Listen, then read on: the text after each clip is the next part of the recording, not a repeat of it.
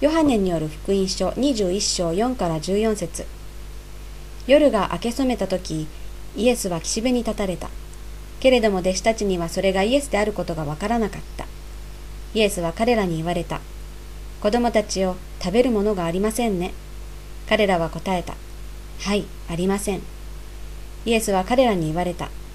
船の右側に網を下ろしなさい。そうすれば取れます。そこで彼らは網を下ろした。するとおびただしい魚のために網を引き上げることができなかった。そこでイエスの愛されたあの弟子がペテロに言った。主です。するとシモン・ペテロは主であると聞いて裸だったので上着をまとって湖に飛び込んだ。しかし他の弟子たちは魚の満ちたその網を引いて小舟でやってきた。陸地から遠くなく100メートル足らずの距離だったからである。こうして彼らが陸地に上がった時そこに炭火とその上に乗せた魚とパンがあるのを見た。イエスは彼らに言われた。あなた方の今取った魚を幾匹か持ってきなさい。シモン・ペテロは船に上がって網を陸地に引き上げた。それは153匹の大きな魚でいっぱいであった。それほど多かったけれども網は破れなかった。イエスは弟子に言われた。さあ来て朝の食事をしなさい。弟子たちは主であることを知っていたので誰もあなたはどなたですか？とあえて尋ねる者はいなかった。イエスは来てパンを取り彼らにお与えになった。また魚も同じようにされた。イエスが死人の中からよみがえってから弟子たちにご自分を表されたのはすでにこれで三度目である。あの時の食事はつらかったっていう思い出のある人はいますか？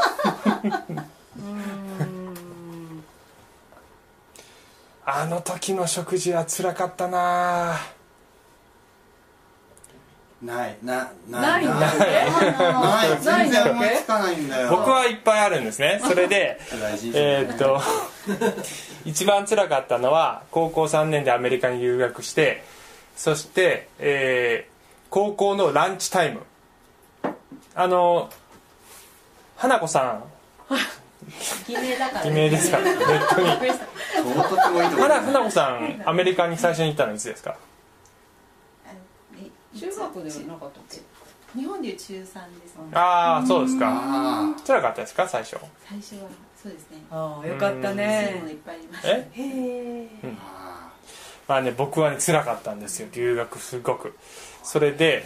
えー特にそのランチ高校のランチタイムが辛かったの。あの僕友達が最初なかなかできなかったので、えーたくさんグループがいる中で、えー一人でご飯を食べてたんです。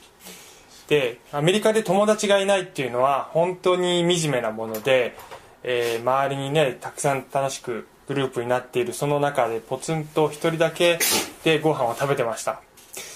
でアジア人だったので目立つしすごく自意識過剰だったしどう見られてるかと思うと本当に惨めで孤独で辛く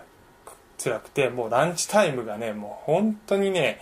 嫌で嫌でしが仕方がないっていう時期がねありました。何ヶ月か経ってからあのようやく一緒にランチをしてくれる友達ができたりして少しマシになったんですけど最初のうちはね本当に辛かったですね。で、えっと、この話の続きを後でしたいんですけども今日のキーワードは食事です。食事、えー聖書の中では食事っていうのはねちょっとね特別な意味があるんですね。で今日のねお話のポイントはイエスは失敗者と共にいてそういう人たちを用いてくださるっていうことがお話のポイントです。イエスは失敗者をもう一度、えー立たせてくださるんだっていう失敗者を受け入れてくださるんだっていうことを、えー知りたいと思いますね。私たち人生の中でみんな失敗をいろいろすると思います、えー失敗をたくさんすると思います。でクリスチャンとしても、えーイエス様のことを裏切ったり不信仰で歩んでしまったりしてたくさん失敗をすることが多いと思います。だけどそういうえ私たちもイエス様は何度でももう一度受け入れて、そして用いてくださるということを今日学びたいと思いますね。で、えーさっきの御言葉をもう一回読みたいんですけどこれはイエス様が復活してから、えー何日か経ってからのことです。イエス様は最初復活された時にエルサレムで弟子たちに、姿を現されました。その後で、ガリラヤって言ってもっと田舎の方のあの出身地の方にね、戻戻りなさいと。そこでもう一度私に会えますからっていうふうに言って弟子たちをガリラヤってとこに戻すんですよね。でガリラヤっていうのは弟子たちの何人かはもともと漁師だったのでそこで漁をしていたそういう場所だったんです。でイエス様にまた会えるはずなんだけれどもでもいつイエス様に次会えるのかっていうのこということははっきりと示されてなくてであの一体いつになったらイエス様現れるのかってこう悶々と、えーやきもきしながら待っていたんじゃないかと思いますね。そしてまあいつまでもぼーっとね待ってるだけならだとどうしようもないのでじゃああの寮に行こうと。以前の職業に一旦戻ろうとするわけですこの人たちは。そして寮に出たんだけれども、えー夜通し働いたけれども一匹の魚も取れなかった。それでその時に夜が明けてイエスが岸辺に立たれた。で、えー食べ物ありますか?」って遠くから叫んで「ないよ」って言ったら船の右側に網を下ろしなさい。そうすれば取れますってイエス様は言うわけですよね。何者だと思ったと思いますけれどもえその通りにするとおびただしく魚が取れた。なんかこんなこと前あったよなって思ったらばそういえばイエス様に最初に出会った頃にこんなことがあったなってことをきっと思い出したと思います。えそして、えーあれはイエス様だってことに気づいてそしてペテロねまあちょっとちょっとつ盲信っていうの？こういう人。あの正しい日本語でありがとうございます。水に飛び込むのに服,、ね服を着るやつがあるか、あるか。って思うけどね、うん、えー飛び込んだんだよ。冷静だねそれどころじゃないんだよ。それどころじゃないのこの人ね。そう。で大急ぎで、えー先に飛び込んで他の弟子たちは冷静だったので 魚をとっと引きながら戻ったわけだね。するとそこに炭火とその上に乗せた魚とパンがあるのを見ただイエス様もう持ってたんだよね。食べ物ね、うんうん。うん。で、えっと、さらにあなた方が取ってきた魚もここに加えなさいって言ってそして一緒にね食事をしたわけです、えーイエスは弟子に弟子たちに言われた。さあ来て朝の食事をしなさい。弟子たちはい主であることを知っていたので誰もあなたはどなたですかとあえて尋ねる者はいなかった。えーイエスは来てパンを取り彼らにお与えになった。また魚も同じようにされた。イエスが死人の中からよみがえってから弟子たちにご自分を表されたのはこれで3度目である。っていうことなんです。そういう場面ですね。でこの時の弟子たちのこの心境をちょっと想像してみてほしいんですけれども弟子たちは3年半前にイエス様に声をかけられて、まあ、全てを捨ててイエス様にフルタイムで仕える弟子になったわけですよ。そして何があってもあなたにお仕えします。ついていきますと言っておきながらイエスが十字架にかかる時にはみんな逃げてしまいました。みんなイエスを裏切ってしまいました。特にペテロの裏切り方は、まあ、顕著だったね。三度イエスを知らないというふうに言いました。だからみんなイエスに対して後ろめたい思いがある。で死んだ時にあイエスは偽物だったんだ。偽物のメシアだったんだって思ったかもしれないけど復活してきた時には多分僕だったら「あしまった。本物だったんだ」って「しまった。最後までねえついていけば今頃堂々とイエス様の前でね「あの私あなたにねついてきました」って言えたのにしまった。本物だったんだなってって思ったかもしれないですね。そしてイエス様復活された時にねなんかこう弟子たちとの会話ってあんまり記されてないんですよね。エルサレムにいた頃は。でイエス様裏切って申し訳ありませんでしたとかそういう場面って出てこないんです。って出てこないだけかもしれないけど、まあ、聖書に書かれてないのでそういうのはなかったんじゃないかなと思うんですよね。つまり弟子たちにとってはイエス様に対してまだすごく後ろめたい状態が続いている。まだそのイエス様を信じて従っていくという信念を貫き通すことができなかったというそういう挫折感とか、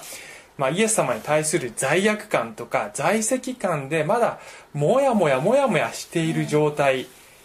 の時だったんじゃないかなと思うんです。でそこにイエス様が来て朝食を準備してくれてさあ食べなさいって言ってくれたわけですよね。でさっき食事って食事っていうものには聖書の中でちょっと特別な意味があるって言いましたけどあのまあある特別な時にこのユダヤの人たちは食事をね特別な食事をするんです。それはどういう時かっていうと、えー敵対していた者同士が和解をする時にえー和解の食事をするっていうそういう文化があるんですね。で、えー例えば創世紀からもうすでにそういうのがあって、えーまあ、ちょっと今時間がないので開きませんけど例えばヤコブっていうねイスラエルの祖先の父祖の人が、えー義理の兄のラバンと和解をするときに和解の食事をしてます。あるいはイサクっていう人がアビメレクっていう王様と和解をするときに和解の食事をしてます。で、えーさらにですねイスラエルの民が神様と契約を結ぶときに、えーもうちょっとちゃんと言うとイスラエルの民が神様によってエジプトから救い出されてそして契約を結ぶんです。そして神様から立法を与えられこの立法を守れば祝福がこれを破れば、えー災いが下るよ。この契約でいいですか？というふうに、えー契約を結ぶ。で民はそれでいいです。私たちは従いますと言ってそして契約を結ぶんです。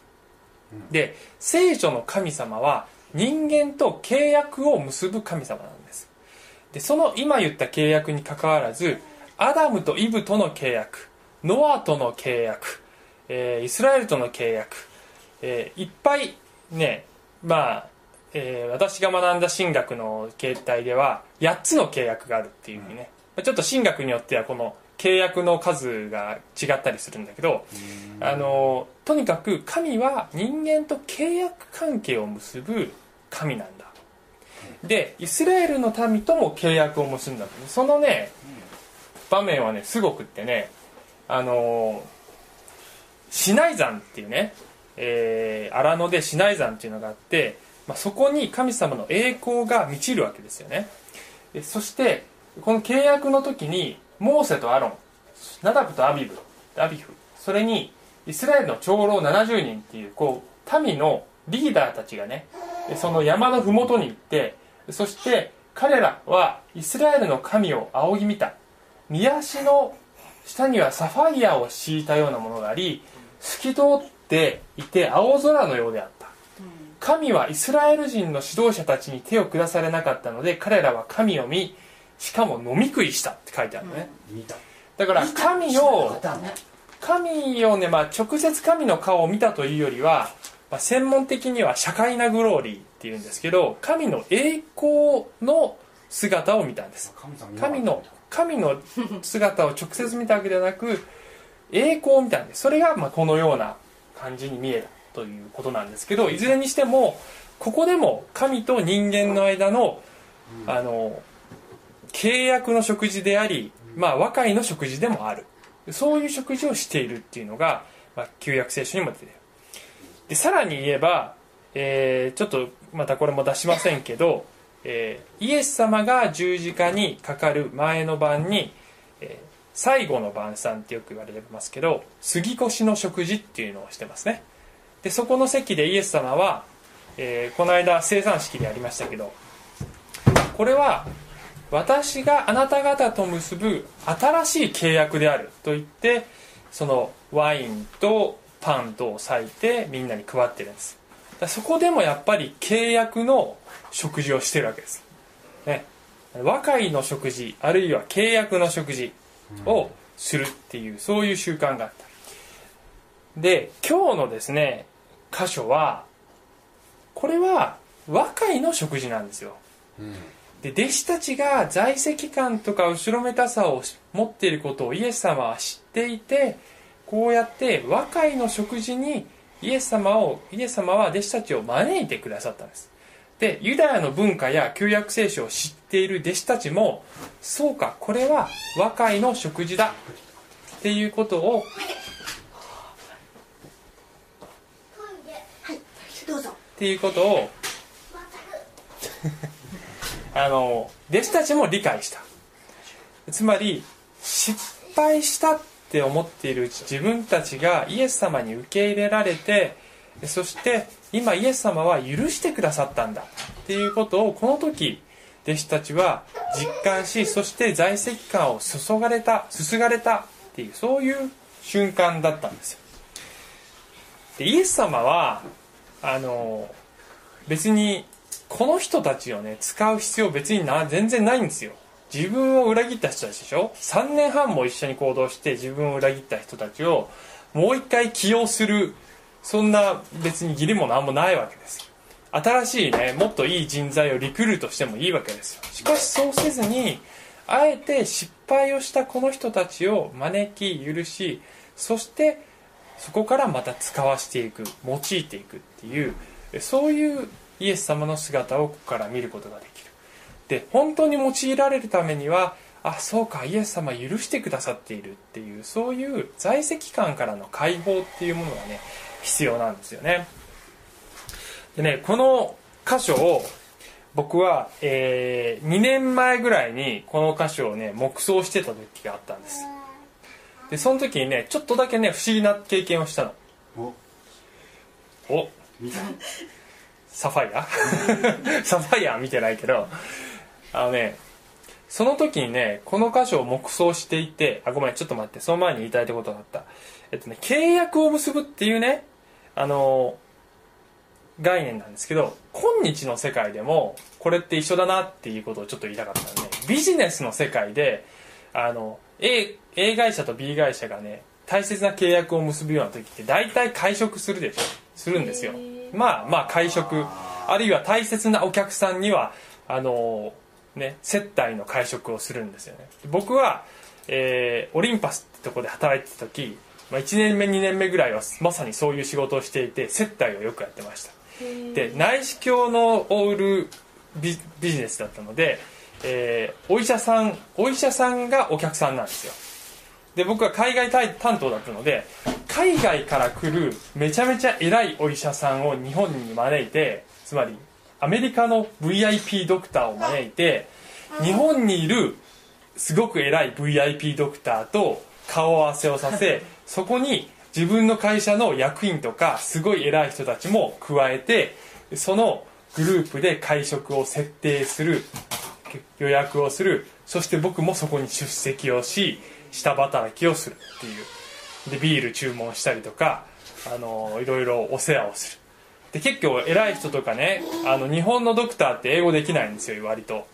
できる人もいるけど。だからちょっとこう通訳なんかもすると。でも難しい話僕分かんないから、まあ、そういう席ではねあんまり難しい話しない、ね、ゴルフの話とかさどうでもいい話をまあちょっと通訳とかしたりしてするわけです。で僕もその会食ねとても自分では払えないような食事をねいただくわけです。ね美味しかったと思う？美味しくないよ全然。全然美味しくない。だって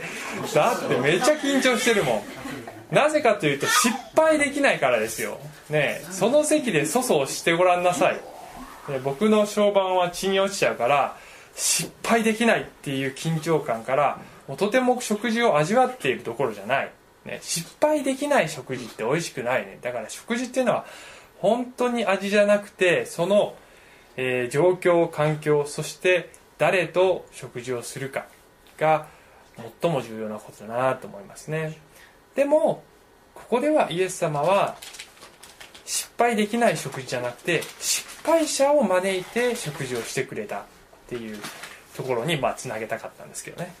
えーそういうイエス様の姿を見ることができます。そしてちょっと戻りますけどこの箇所を僕は2年ぐらい前に黙想してた時にじっと黙想しててその時にあのアメリカの高校の時のあの辛い食事のことをふと思い出したんだよね。であの時は辛かったなーって思ったわけ。でじーっとその時のことをこう隅々まで思い出してみたの。あのあのカフェテリアあのテーブルそしてあのあそれでねそうそうそうそう。ごめんちょっと話が 前後するけどそのね一人である日ね一人でね一人で食事をしてた時に後ろにいたまあ若い女の子の女子高生の集団が「ねえねえ君」って話しかけてくれたの。で「おと思ってちょっと友達になってくれるのかなと思って。しかもちょっとこの子可愛いとかって思って、ねあのちょっとドキッとしたんですけどそしたらねその中の一人が「ねえねえ君のその後ろのポケットに入ってるもの何?」って聞いたで僕はね常にここの後ろポケットにコンパクトなね辞書を入れてたの昔はねあのこんな電子辞書なんかないからこのぐらいのあの本の辞書をここに挟んでたのねで「それ何?」って言ってきたからあこれはねあのディクショナリーだよ辞書だよって言ったら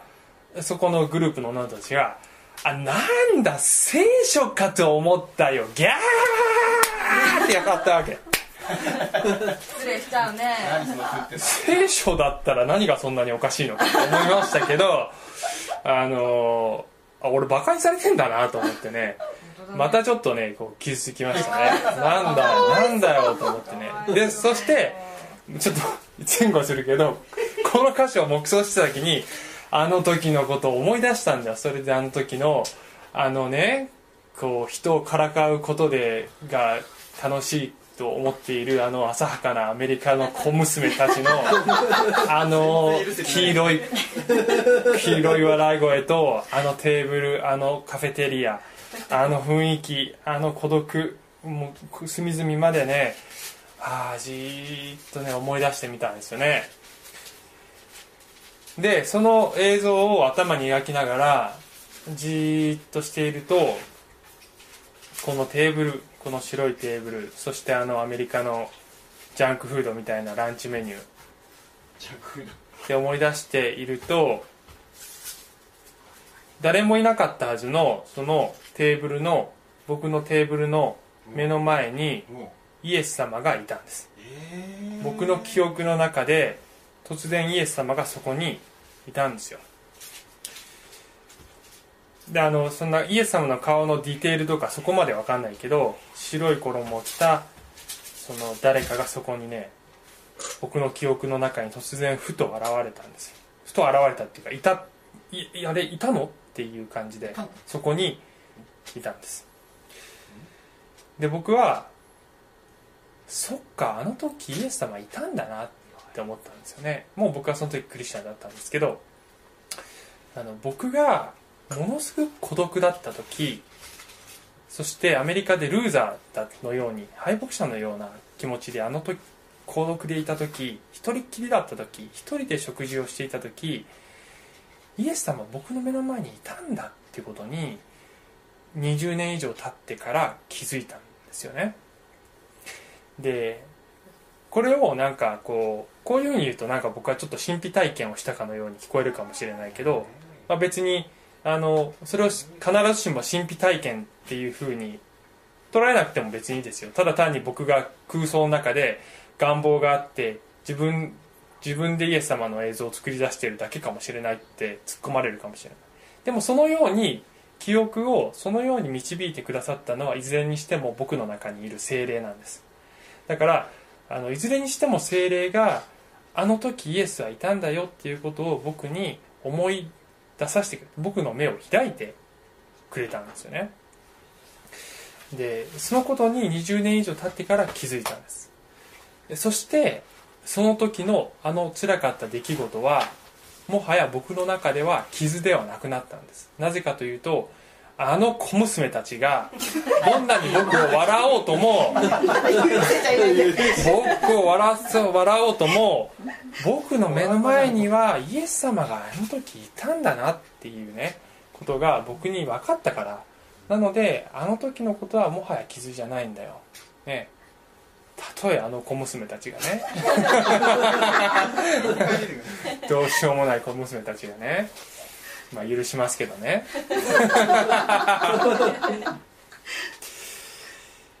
でもねあの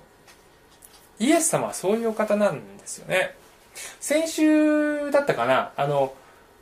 えーと、イエス様復活した後田舎道を歩いてる2人の前にイエス様が一緒に歩いていたんだけど2人の目は遮られていてイエス様だと気づかなかったっていうそういう話をしましたんですけどね。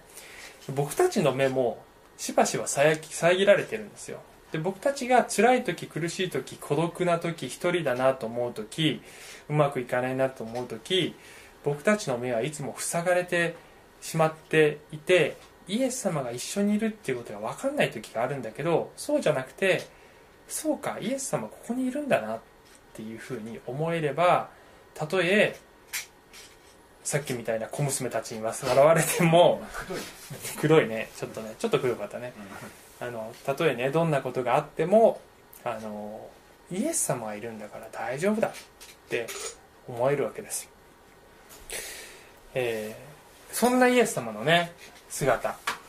そんなイエス様が私たちと共にいる。そして私たちをたとえ私たちがイエス様を裏切ってしまうことがあるような弱いものだったとしてもイエス様を恥ずかしいと思ってしまうことがあるようなものだったとしても私たちを用いて、えー、そして使わせてくれるそういうイエス様なんだっていうことを今日学びたかったんですね、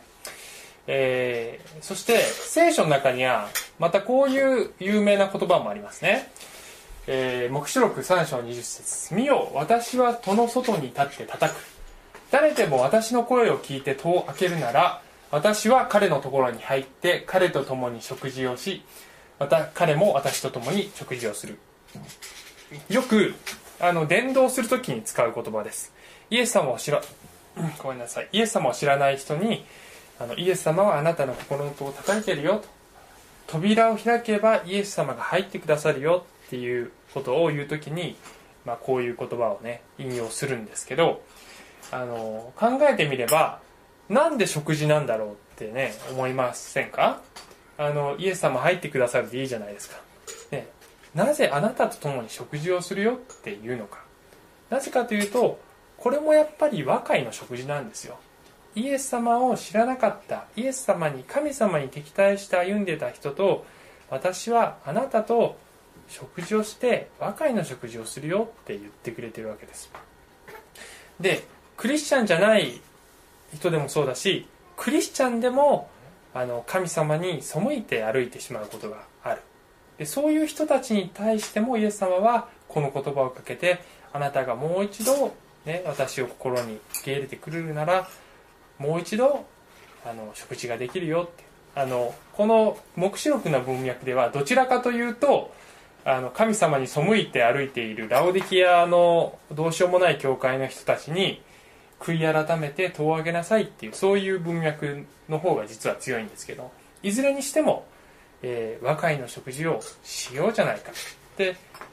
私たちに声をかけてくれているイエス様なんです。そして最後に、えー、究極の食事がありますね。黙示録19章の7節私たちは喜び楽しみ神を褒めたたえよう。子羊の婚姻の時が来て花嫁はその用意ができたのだから。私たちが天に行く時その時に、えー、私たちはイエス・キリストの花嫁となるというふうに聖書に書いてある。そしてその時に大宴会が催されるっていうふうになるわけ。そこで私たちは食事の席についてえ最高に素晴らしい食事をイエス様と共にすることになります、えそれが僕は待ち遠しくて仕方がない、ね、早く行きたい。行きたいけどもうちょっとこの世で頑張ります。けど、えー、こういう希望があるっていうことは素晴らしいことじゃないでしょうか。はいお祈りします。愛する天のお父様感謝します。えー、私たちのこの教会では礼拝後に食事をするということをちょっとこだわりを持ってやっています。まあ都合がいろいろあるのでいつも参加できない人もいますけれども、えー教会としてはなるべく一緒に食事をしていきたいという気持ちがあります。それは私たちがあなたとの新しい契約関係に入り、えー私たちがあー同じ一人の神をお父さんとする一つの神の家族となったので、えー共に神様あなたを中心にして食事をするという交わりをしていきたいと思っているからです、えー私たちは家族ですからあ一緒に食事をしていきたい。そしてあなたがいつも中心にいてくださいますように、えーどうぞ。そして私たちの弱さや、え失敗や裏切りやそういったものをあなたが許してそしてもう一度私たちを信頼して使わせてくださることをありがとうございます。どうぞあなたの期待に応ええあなたに使えるものとなれますように。えそして究極の天での宴会が私たちを待っていることをありがとうございます。感謝してイエス様の名前によってお祈りします。アーメン。